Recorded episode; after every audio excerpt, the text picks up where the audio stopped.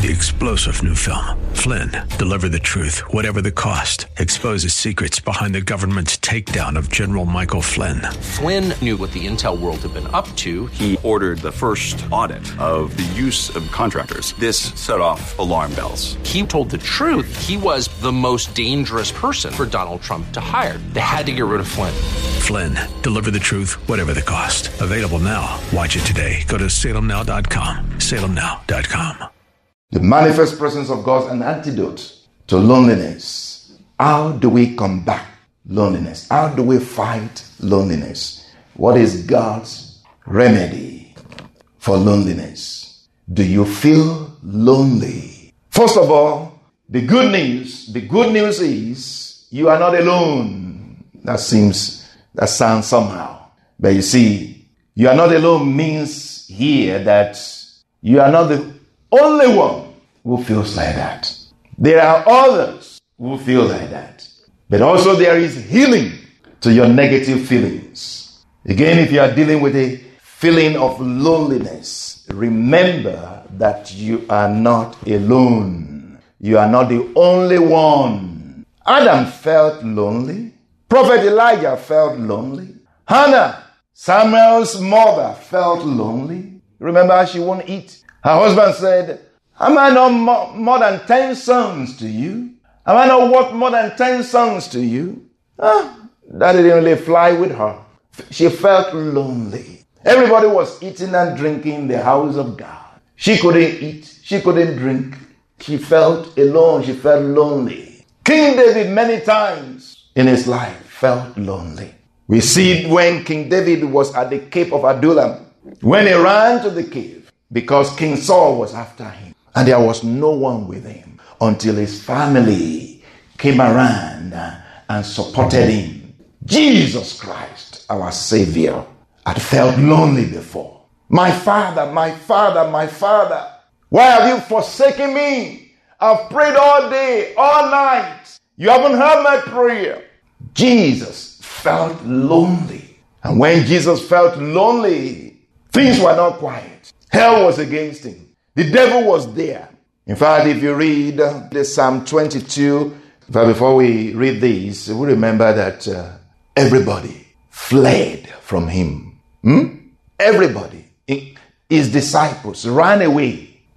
And the one that did not run away, Peter, that followed him, he ended up denying.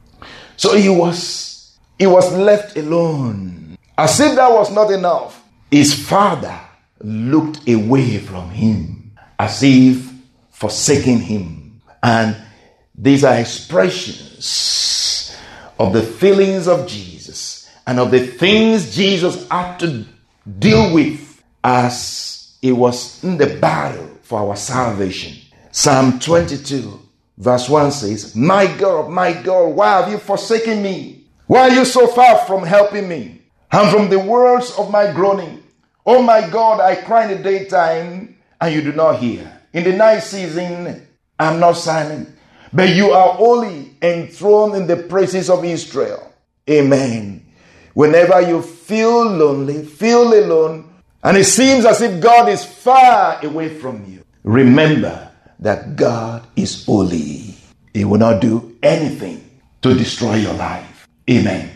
And if you come down to verse 11, Jesus, the pre incarnate Jesus says, Be not far from me, for trouble is near, for there is none to help. Sometimes nobody can actually help.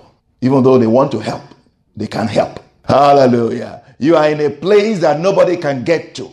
Far away somewhere, nobody can help you. Even though if they wanted to help you, they will not be able to help you.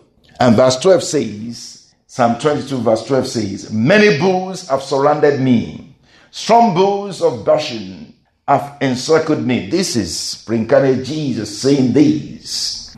They gap at me with their mouth like a raging and roaring lion. I am poured out like water, and all my bones are out of joint. My heart is like wax, it has melted within me. My strength is dried up like a potsherd, and my tongue clings to my jaws. You have brought me to the dust of death, for dogs have surrounded me. The congregation of the wicked has enclosed me. They pierce my hands and my feet. I can count all my bones. They look and stare at me. They divide my garments among them, and for my clothing they cast lots. But you, Lord, do not be far from me, O my strength. Hasten to help me. Deliver me from the sword, my precious life from the power of the dog. And verse 21 says, Save me from the lion's mouth and from the horns of the white oxen. And it says, You have answered me. Amen. Hallelujah. Amen. So it's one thing to feel lonely when things are quiet, when life is quiet, nothing much is going, going on. But it's another thing entirely to feel lonely when battles are raging, when you have things you have to contend with, and it seems nobody is around. God is far away. That is when it becomes really, really crushing. And it was for Jesus. It was. But you see, the presence of the Lord was even there in the grave. Amen. The presence was there. The presence of the Lord was there even in the grave, even in the valley, even in the depth of the sea. No matter how deep it is, no matter how deep it is, the Lord is there with you. No matter how high it is, no matter how high it is, no matter how far it is, far to the west, far to the east, high to the heavens, deep in hell, the Lord is there. The psalmist says, Whither shall I go from your presence? Even if I fly away, you will be there with me. If I go to the depths of the earth, to hell, you will be there with me. There is no place where the Lord cannot reach. The presence of the Lord will be with you to the uttermost. Say, I will be with you to the uttermost. The presence of the Lord, an antidote to loneliness. So if you feel lonely, if you are struggling with a feeling of loneliness, Adam, the first one created, had a struggle with that, or was about to have a struggle with that, and the Lord knew it and said, It is not good. It is not good for man to be alone. I will make him a help suitable for him. Prophet Elijah felt lonely, and uh, instead of committing suicide, he asked God, Take my life, kill me.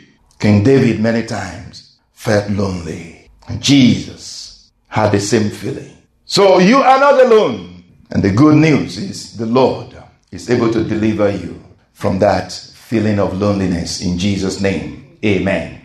So when God noticed the loneliness of Adam or an attempt to prevent it, the Lord said, It is not good for man to be alone. I will make him a helper comparable to him. That's Genesis 2:18.